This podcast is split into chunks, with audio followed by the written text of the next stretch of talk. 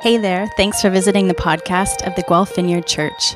If you haven't already, please subscribe to our podcast using whatever platform you listen on, or visit our website at guelphvineyard.com. Here's this week's message brought to you by our pastor, Chris McQueen. Yeah, so this morning we are going to we're going to close out the series that we've been been walking through so far in 2021, and they're the, the four questions, and we've repeated them every every week. Um, and, uh, you know, the four questions, if you recall, are what am I going to embrace? What am I going to resist? What am I going to test? And what am I going to trust? And so this morning we're going to talk about this last this last uh, question. What are we going to uh, What are we going to trust? And um, and so here's the thing. I've I've kind of had this this operative metaphor for myself running through this, and and I've more to come, I think, on this. But uh, um, this idea of a compass, you know, we uh, we navigate life these days mostly by GPS, by getting precisely located, by being able to enter a precise location, and there being an extremely comprehensive, up to date map sometimes even to the degree that it will tell us what the traffic is like and we can pick our route. And then we figure out how we're going, where we're going. Um, and uh, in spiritual terms, if we're looking for metaphors and such, this is not a very helpful metaphor for us. Life in the spirit does not work this way, in my experience. Maybe in, in, there are moments Maybe you've experienced some of them. Maybe that's part of what we're talking about in the nudges is maybe maybe a GPS moment where the Lord says, "You are here. Here's the destination. Here's the roadmap," and you follow along. But most of the time, we are doing something that is far more akin to orienteering. And what that is is that's where you have a general sense of the landscape, hopefully, and you have a general sense of direction, um, but there is no roadmap. It's topographical. And the way you navigate that, the way that you stay oriented, is you use a compass. You use a compass. That's how you navigate. And I'm increasingly convinced that this is the most helpful metaphor for us as we navigate through the world that is uh, that is changing so consistently. Is to have a well-tuned compass that helps us to, to figure our way uh, to direct ourselves. And so these four questions have actually the the idea here is that each question is a point on a compass, and there there are polarities that are involved here. And so um, I'm, I, am kind of calling these four questions our, our, our capacity compass. How do we direct ourselves? How do we manage ourselves, our motion through through um, through our lives and direct them? And so this final point on this company is this question of trust, it's a really essential one. It's really, really important. And um, and so we're going to dig in. Now I'm going to tempt fate one more time uh, because I have a video that I think w- will be fun. Um, and uh, so we're gonna I'm gonna see if this will work here. I really hope that it does. And again, I have a suspicion this is just a short one. This is about 30 seconds. If there are kids in proximity, this might be the time to pull them around because I think they're going to enjoy this. And it is very fitting. Um, some of you may recognize this uh, this kind of room. This is obviously someplace in a church, somewhere, and uh, um, yeah, I'm just going to press play and we can watch and see what happens here. Hopefully, you'll be able to hear it. But if you can't hear it, you'll at least be able to see it, and that's the most important thing. Fall, and we're just, it'll be an exercise in building trust uh, between one another. So, Harrison, if you don't mind going first, uh, step up here on this chair and close your eyes. All right, and then everybody fill in. And we're going to ask you to fall, and then they will catch you. So you have to trust us. I'm going to count to three. Just relax and fall. Okay? One, two, three. No, wait, no, no! So who saw it coming? Did anyone see it coming? It's, perfect, isn't it? Yeah, I love uh, just I love seeing all the faces explode in laughter. This is the thing. So, how many of you have taken part in a trust exercise like that before? Right? That's and that's like that's the big fear, isn't it? That's the big fear. Is that you well not that actually. The big fear is the thing we all expected was that the group was gonna let the dude down, right? And uh, and so here's here's the thing. There is a bit of an object lesson here. That's not just for fun, although it's mostly for fun. But there is an object lesson. What what went wrong? What went wrong in that situation? Anyone who wants to uh, un- unmute and if you have an interpretation uh, uh, of what went wrong in that scenario, feel free to unmute and just and just let us have it. He fell the wrong way. He fell the wrong way. So, but what caused him to fall the wrong way is the question. Not enough instructions. What's that, Doug? Not enough instructions. Not enough instructions. So that's part of it. So there were there were un- unspecific instructions. Um, a lack of clear communication. I'm seeing. Any other thoughts here? He, he also assumed that he knew uh, what he was supposed to do. He assumed that he knew what he was supposed to do. Yeah. Um, so I think he actually received. Uh, there's a couple of things. I think. Um, well, one eh, eh, one more answer. If anyone's got any other thoughts here. All right.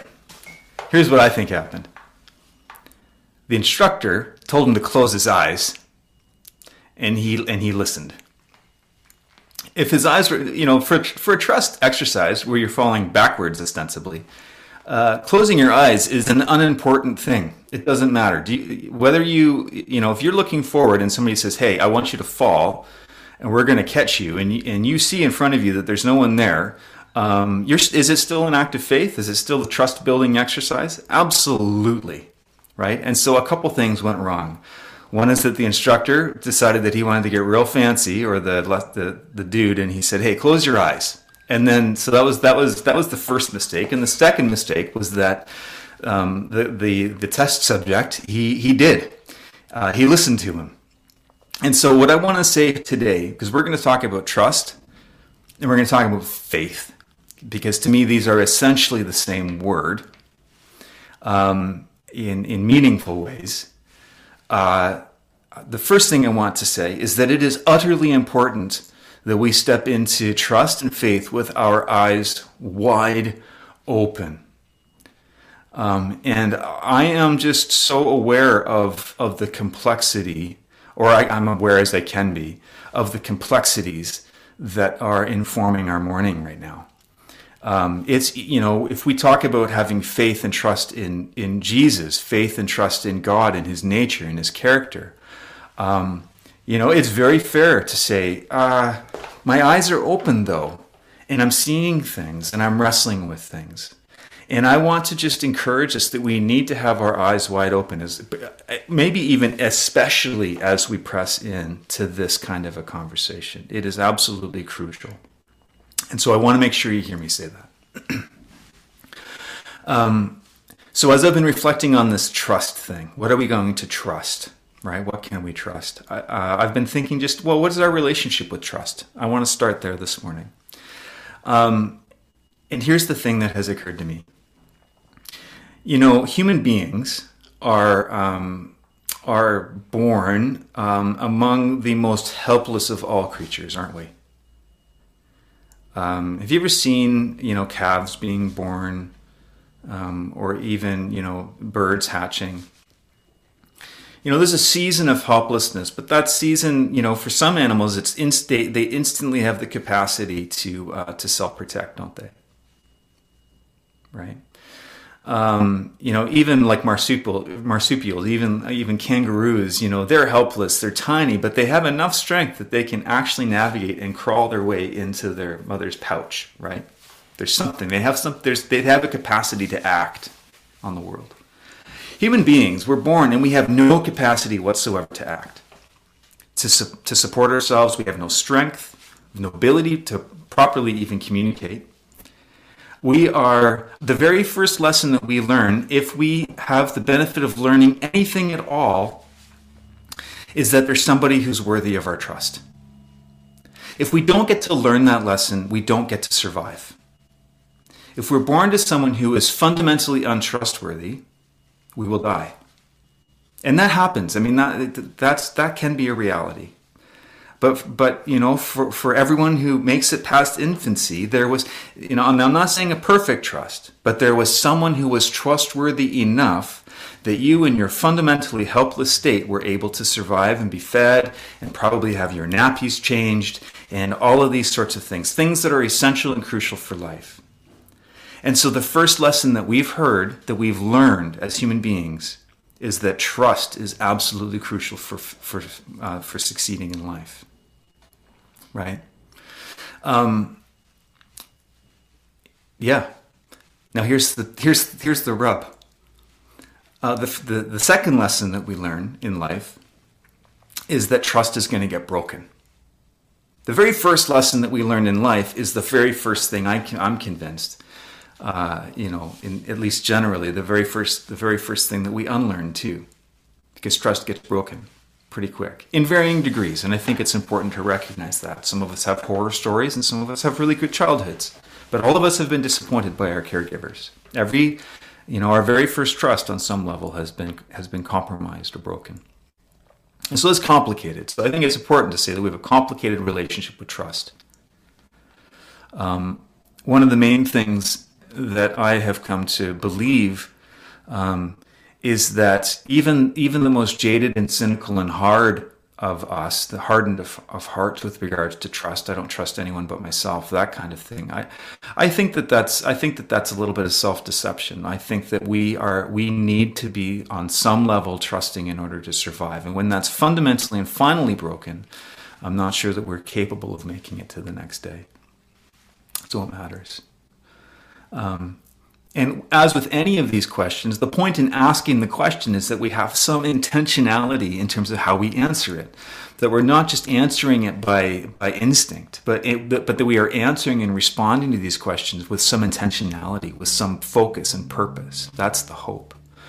So, what are we going to trust? We are going to trust something. What are we going to trust? You know, and there are two kinds of trust as I see it. We're going to talk about the second, but I think it's worth it. It's worth it just to mention the first. Um, you know, and, and and this is directly correlated to what we talked about the last couple of weeks. It makes perfect sense to te- to trust something that you've tested, doesn't it? I've tested it out. It's tested it's tried, and now I can I can trust it on some level. That's the point of testing in a lot of ways is to discern what is uh, what is trustworthy, what I can then put some some weight on and uh, and you know I think it's important for us to to to engage in that process.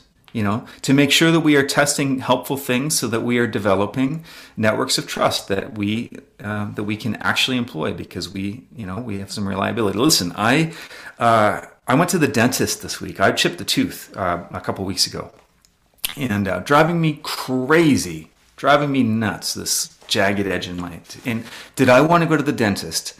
In the middle of COVID. No, I didn't want to go to the dentist. I'll tell you something. I never, ever want to go to the dentist. I don't like going to the dentist. Um, it turns out that if I'm honest with myself, which I haven't been in this, I've called myself lazy when it comes to going to the dentist, but that's a lie. I am fearful when it comes to going to the dentist. I don't like them. I don't like the sounds. I don't like the experience, you know. Um, and so I had to go to the dentist this week. And uh, so I, I get there and and here I am. I'm in an enclosed space. I'm I'm taking off my mask, right? Taking my mask off with these two strangers. No, they're masked. I haven't taken my mask off in an enclosed space with anybody except for Livia in almost a year. So I'm, I'm and then what am I doing? And then I'm I'm lying I'm lying down and I'm opening my mouth, and the stranger is putting his, his gloved hands inside of my mouth, right? And then he's taking drills, and they're making very high pitched sounds, and, and it's like in, in reverberating through my brain, and all of these things. And it's my trust levels. So two things. One is that my my innate trust levels are extremely low, right? But what am I doing? I'm lying there. I'm keeping my mouth open as much as I can, and I am I am directing my trust in that moment. I am forcing myself. I have to trust these strangers. I have to. I have to right now. This is unpleasant.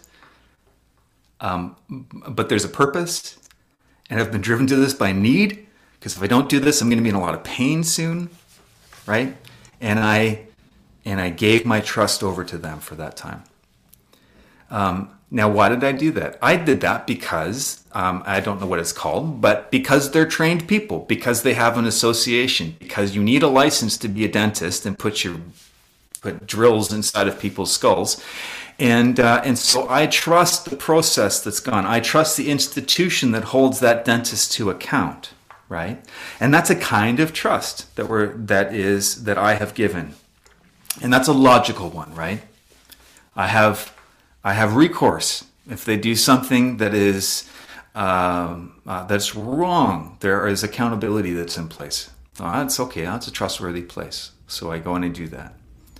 Now I have more cavities, um, but I'm not going to go back until after COVID because I, you know, because I don't trust them that much. But uh, you know, this is this was an experience, a very real experience for me this week. Then there's another kind of trust. And this is the trust in something or someone that we cannot verify ahead of time. You know, it's that it's that moment in a movie where someone is a place in a place of great need and they encounter a stranger who, who offers who says that they can do something for them and they and, and there's this moment of can I trust you or not? And they have no track record they have no history. And and you know the protagonist says listen you're just gonna have to trust me. Right um, it's uh, I just I just saw a, a, helpful tip come in for dentistry uh, from from Catherine on the Zoom chat. So um, for those who see that, if you listen to music on headphones, you'll you'll have a better experience in the dentist chair. That's that's a that's a good tip. Thank you for that. Um, so you know there are moments now. Here's and, and here's the, here's the thing. Um, when we talk about uh, trust in something that we are not able to verify ahead of time. We are not necessarily able to quantify and say, hey, this is run the gamut here. Um, then we are firmly into something that is correlated closely with faith. Now, I'm not talking about blind faith. I don't believe in blind faith. Um, but I but there is a a leap. It is it is a different leap than the leap that I make when I subject myself to a dentist who's accountable to guild or whatever, right? Um, and so, and our reality is that our relationship with God, who who here has seen God? No, we haven't seen God. Whom here has has had a, an, an audible sit down coffee conversation with Jesus in the flesh? Anybody? You know, we are we are talk we are talking about uh, uh, this is a challenging thing. There's what does trust look like in this in our relationship with god?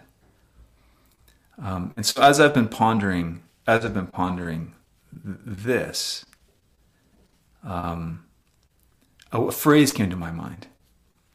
It's from david. It's from psalm 27 which we're going to dig into a little bit this morning. Um, but the uh, sorry, there's a great comment Zoom. I'm not going to read it over the over the internet right now, just for the sake of time. But that's that's a good one. Um,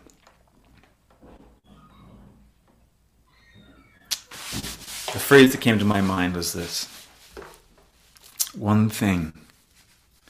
One thing I have asked of the Lord, this is what I seek, that I might dwell in the house of the Lord all the days of my life, to behold the glory of the Lord and to um, seek him in his temple right?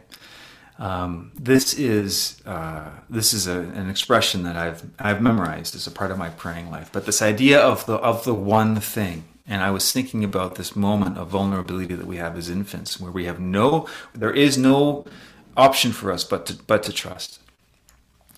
And uh, and so I just kind of kept on pulling on this thread from this from the psalm. It felt like a nugget for us for this morning because we could talk about so many different aspects of trust, what it is to trust we could we could uh, chapters could be written about this. Um, but we only have so much time this morning, and um, and so I want to talk about the one thing. I want to talk about the trust that is correspondent with faith, The trust that is the thing that we build everything else on. We talked about this. We talked about what is it, you know, last week we talked about building on a foundation, right? Um, how do we navigate through this thing? Because our first trust is, our, is a broken trust, right? Our, our utter dependence, we get let down at some point in varying degrees. And with, with that, there's actually, with, with that kind of broken trust, is actually a kind of shattering of a worldview, right? The world becomes not safe. Initially, the world is safe because somebody's taking care of us. But then we're disappointed, and suddenly the world is not safe. Now, you guys all know this, right? The world is not safe. We, our lives d- demonstrate this to us. The stories of this of this week demonstrate to us that this world is not a safe place. Our worldview is affected by this right? And it's actually part of our human condition. This is this is right at the core of things. We can talk about propensity to sin and and and, and of course. Um, but essential to this is that the world is not safe. That there is uh, that our, our trust is uh, is complicated. And here's the good news: we share this in common with Jesus, right? Um, we share this in common with Jesus, and we're not going to go down this rabbit hole, but I do just want to reference quickly that with regards to giving trust away, listen, Jesus trusted Judas, right? Jesus knows all of the risks inherent with any degree of trust that we place and the fact that it might not get returned to us. And so, um, being in solidarity with Jesus is an important and good thing for us. It's a, it's a, it's a way for us to navigate. So I want to read Psalm 27, and we're going to just talk about that a little bit this morning. And I'm and and and I think this is going to. I mean, it was for me, anyways, a helpful frame for for dialoguing about what this essential trust is. This trust that we build, almost in the sense of an infant that we that we give to to Jesus, and that we say, "This this I'm gonna I'm gonna hold this in faith. I'm gonna hold this in trust." So Psalm 27 reads like this. I'm going to read the whole thing. It's not terribly long, it's long enough. The Lord is my light and my salvation. Whom shall I fear? The Lord is the stronghold of my life. Of whom shall I be afraid? When the wicked advance against me to devour me, it is my enemies and my foes who will stumble and fall. Though an army besiege me, my heart will not fear. Though war break out against me, even then I will be confident. One thing I ask from the Lord, this only do I seek, that I may dwell in the house of the Lord all the days of my life, to gaze on the beauty of the Lord and to seek him in his temple. For in the day of trouble, he will keep me safe in his dwelling. He will hide me in the shelter of his sacred tent and will set me high up upon a rock. Then my head will be exalted above the enemies who surround me. At his sacred tent I will sacrifice with shouts of joy. I will sing and make music to the Lord. Hear my voice when I call, Lord. Be merciful to me and answer me. My heart says of you, Seek his face. Lord, I will seek. Do not hide your face from me. Do not turn your servant away in anger. You have been my helper. Do not reject me or forsake me, God my Savior. Though my father and mother forsake me, the Lord will receive me. Teach me your way, Lord. Lead me in a straight path because of my oppressors. Do not turn me over to the desire of my foes, for false witnesses rise up against me, spouting malicious accusations. I remain confident of this. I will see the goodness of the Lord in the land of the living. Wait for the Lord. Be strong. Take heart and wait for the Lord. Now, this is a powerful psalm. The context of it really matters because because because David here is you know he's making some proclamations with a certain amount of bluster when he talks of his enemies and his adversaries and armies coming against him. You know he the reality is, that is that David is is writing this with eyes wide open. He is writing this acknowledging that he is in a time of great tension. Of course, we we know this. I think. I think we, uh, as I'm looking on the call, this is not unfamiliar to us. That David lived in times of great tumultuousness, of of conflict, of of war, even. Uh, it was not an easy go, and yet he is speaking these things and he's proclaiming them. And so what was interesting to me as I started to dig into this passage, feeling like the Lord was sort of highlighting it for, like in this context of talking about trust. What was interesting is that as I started to dig in, um, and and you know, again, as, as we've talked about, translations, um, you know, are, are a thing, right? And so every translation gives a certain twist on things. But it's interesting, you know, in verse 3, it says, Though armies besiege me, my heart will not fear, and the war break out against me, even then I will be confident. But what's interesting is that that word confident uh, is actually it means to trust. That's what that word conf- that's translated as confidence there. There's something about it that's this this trusting mechanism. And so the setup in the psalm that leads into this declaration of his one thing. This is my one thing. Is a place of even in a place even in a time of trouble and trial, even when I am overwhelmed, there is a proclamation of, of trust. And as I dug deeper, I saw that there were a couple of, of expressions of trust, and then there were some uh, fruits that come from trust. And I just want to talk about those a little bit this morning. So, that first word, and I'm probably going to butcher the translations here, but batak, right, is to trust with confidence, boldness, and a sense of security, almost almost a kind of reckless trust. And so David, as he says, you know, my one thing is is to is is to press into the Lord. My one thing is to behold God in His holy space and to see His beauty. And this is my one thing. He he says it almost in that sense of like um, a, almost a reckless faith or belief, like a child who just believes that they can, you know, in that, you know, the trust exercise of children, right, where they fling themselves at, you know, very precarious situations, knowing that their parent is going to catch them, trusting without even thinking about it. And so there's this kind of dynamic that's at play as David sets the sets the tone from narrating his reality into articulating what his great what his great trust is in this life, which is that he has a place that he can occupy in the presence of God. That's what his when he says one thing is to be in the temple, to spend time in the temple in the holy place. This is him declaring that he has a space that he can occupy in the presence of God. And there's almost like I say a recklessness about it which is beautiful. Right? Now, in verse 13, there's another word that, again, in the translation is, is translated as, as confident. And this is, it almost sounds like amen. Amen is the word. And, and it is also a, a kind of trust as well that is, that is there. It's, it's a little bit different in its emphasis. As he, as he speaks to this, um, to this promise um, in, in verse 13. And I'm just going to read this segment. I remain confident, I trust in this. I remain confident of this, that I will see the goodness of the Lord in the land of the living. Now, here the word is different and it's important. It's, it's different in important ways. The word here that again is translated confidence or is to trust is the sort of trust that we put on a pillar.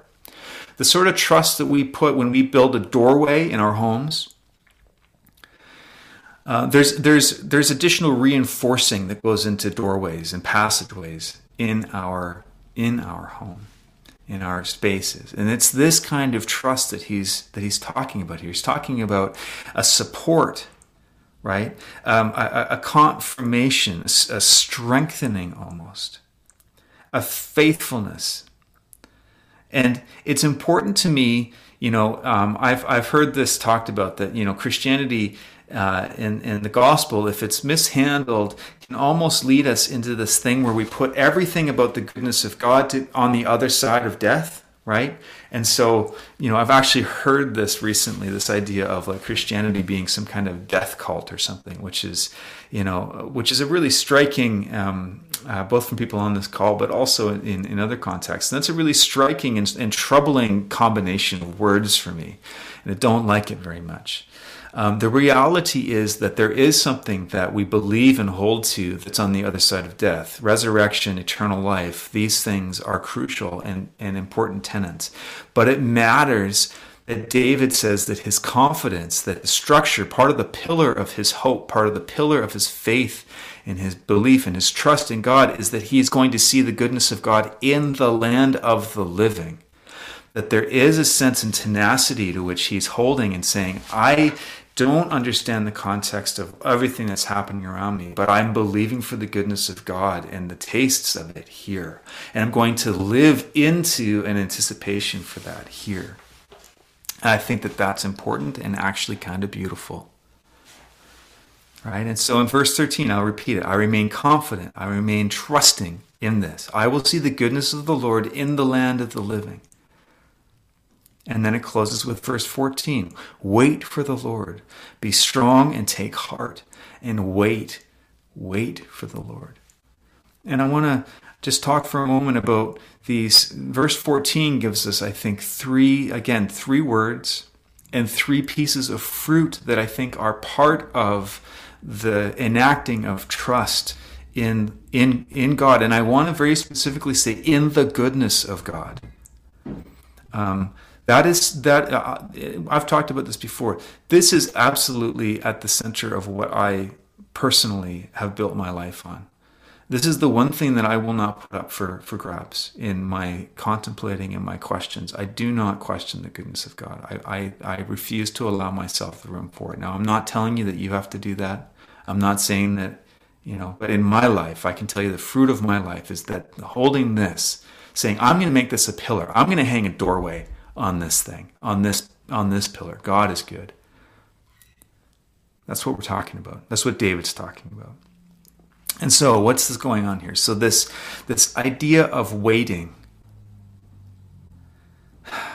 Waiting stinks. Waiting means that something is deferred. It means it's not currently here. I'm not able to access it. I have a new camera on order. I'm looking forward to getting it. I thought I was going to get it on Friday, or no, on Thursday. I didn't come. I have to wait until Monday. So I'm not using that new camera right now. I have to wait. It's not here. I'm waiting, right? But the word here kava, it's it's to wait with expectation. There's a deferral that's at play in this kind of trust, right? It's a pressing in for things that we haven't seen, but there's this beautiful word, and the word is yet. The anticipation of things. And so what's the fruit of that? I want to say that the fruit of of trusting God is that there's something built in us that looks like patience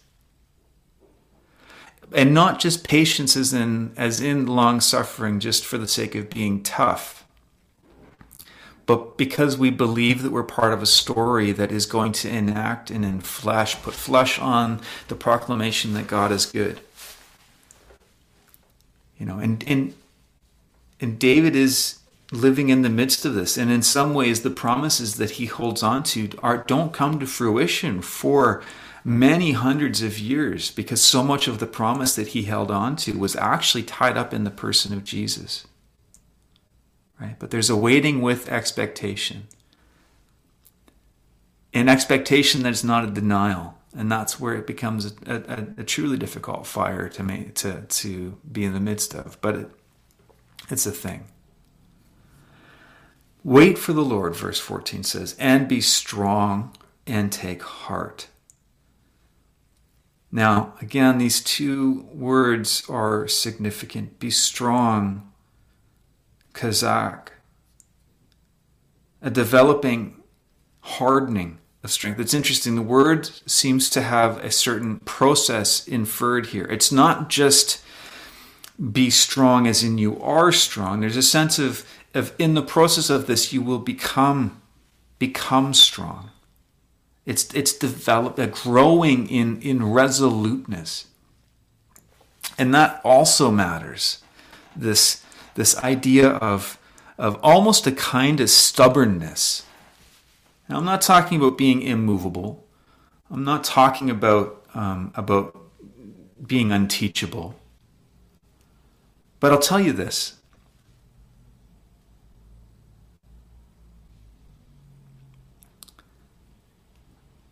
the decision that I've made in terms of what I've how I what what I trust about God. Um, when I say that God is good, uh, to me, that is that is rock. And not because I'm super strong. That's not what I mean. I've just decided that I'm not going to question that as a pillar anymore. I am unteachable on, in this regard. Um, and I have the scars to prove it. Because being unteachable sometimes means that you take scars on. Uh, we need to be very cautious with, with what we decide to be unteachable about, you guys. Um, but if we're not intentional about what we're unteachable about, we'll become unteachable about things that we're not that, that are unhelpful. My encouragement to you is to become unteachable in this regard. To set in stone, make firm, rigid, almost to the point of brittle, this idea that God is good. Now, I realize that that might be more difficult for some people than for others, and I say this hopefully with grace in my in the tone of my voice. But this is an exhortation and encouragement insofar as you can. Be unteachable. God is good all the time. I, I, I, I, in my best moments, I live by that, and in my worst moments, I try to speak it into the air at the very least. That's the kind of when it the growing strength, tenacity, but also stubbornness, and take heart. And that that really is an uncomplicated word to translate. Have courage. There is no such thing as as trusting in something that we are not able to have the full measure of, in other words, the full testing of, that does not require courage to enact the trust. And we are called into courageous, courageous lives, you guys. Make no mistake if the the desires of the kingdom, the things that Brady has been talking about in the nudge stories, and the things that we long for, um, all all of these things, participation in the purposes of God, is often not warm and fuzzy. It is often on the other side of risk and take and and and being courageous, courageous in our tenacity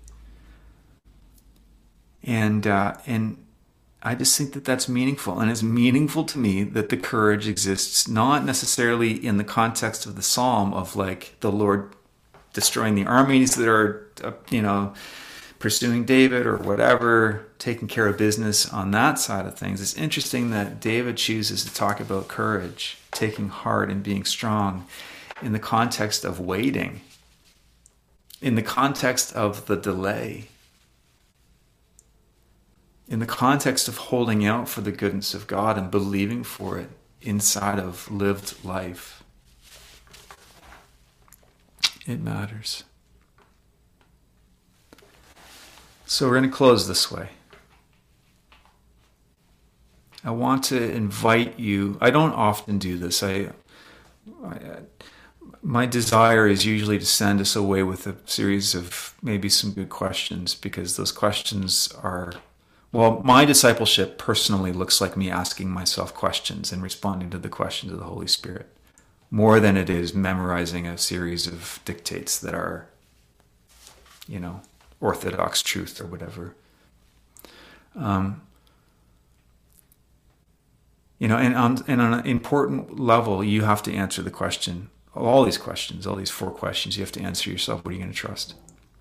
What are you going to trust? But I do want to give you an answer this morning that I want to encourage you um, to trust. And by the way, trust in this case, the act of it, it looks like putting weight on it. The act here is is is to not withhold, um, but to lean in and to give your full weight to. That's what it means to to trust here. Um, and I want to I want to suggest that when we talk about the one thing, what's the foundational trust? What's the trust that we're going to build on? Um, there are all kinds of counterfeits that are out there, including our own capacity, including uh, financial independence, uh, including our even you know in, in sort of pseudo healthier ways our, our relationships. There are lots of things that we can say are our fundamental trust. This is the trust that we're going to build everything else on. Some of them are more, more appealing than others. Um, but I want to read again David's one thing, his trust, and I want to call us to that and weave this into this declaration that God is good. This is what he says in verse 4 to 5, verses 4 and 5 of Psalm 27. One thing I ask from the Lord, this only do I seek, that I might dwell in the house of the Lord all the days of my life, to gaze on the beauty of the Lord, to seek him in his temple. For in the day of trouble, he will keep me safe in his dwelling. He will hide me in the shelter of his sacred tent and set me high up on a rock. The only way, the only way that the author can write this is if he understands, David, if he understands that he is loved by a good God and that there is a place for him in the presence of that good God. It's the only way he gets to his one thing. You remove any one of those things, if God is not good, if David is not loved, and if there is no place for him in, the, in that holy place, the whole thing falls to pieces. And this is my own discipleship, discipleship journey right now. To be able to say the words, I am the beloved of God. Come what may, and God is good. I've lived out the one a little bit. That first proclamation, I am the beloved of God, that's a challenging one for me still. But I believe that's the one thing, you guys. I believe that that's the trust, that that's the essential trust that will pull us through, that will allow us to navigate. And so that's what I have for us this morning. Um, yeah. There's lots more that I could say, but I'm going to leave it at that.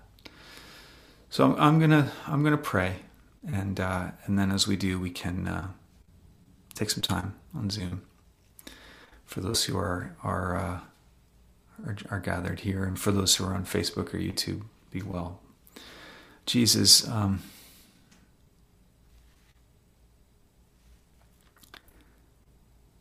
we like to think that we're pretty strong sometimes. We like to think that uh, every now and then we like to we like to pretend that we're masters of our own universe.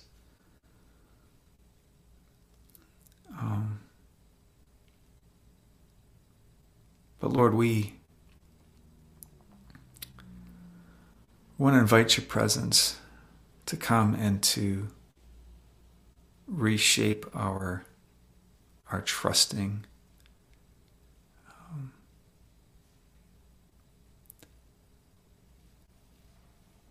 Lord, around you, your character, your nature.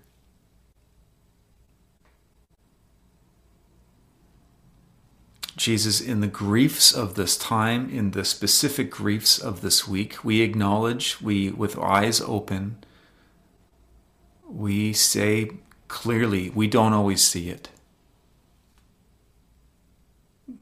We have questions. We don't understand. And yet, Lord, we, uh, well, I'll speak in the first person, and you can agree with me if you do.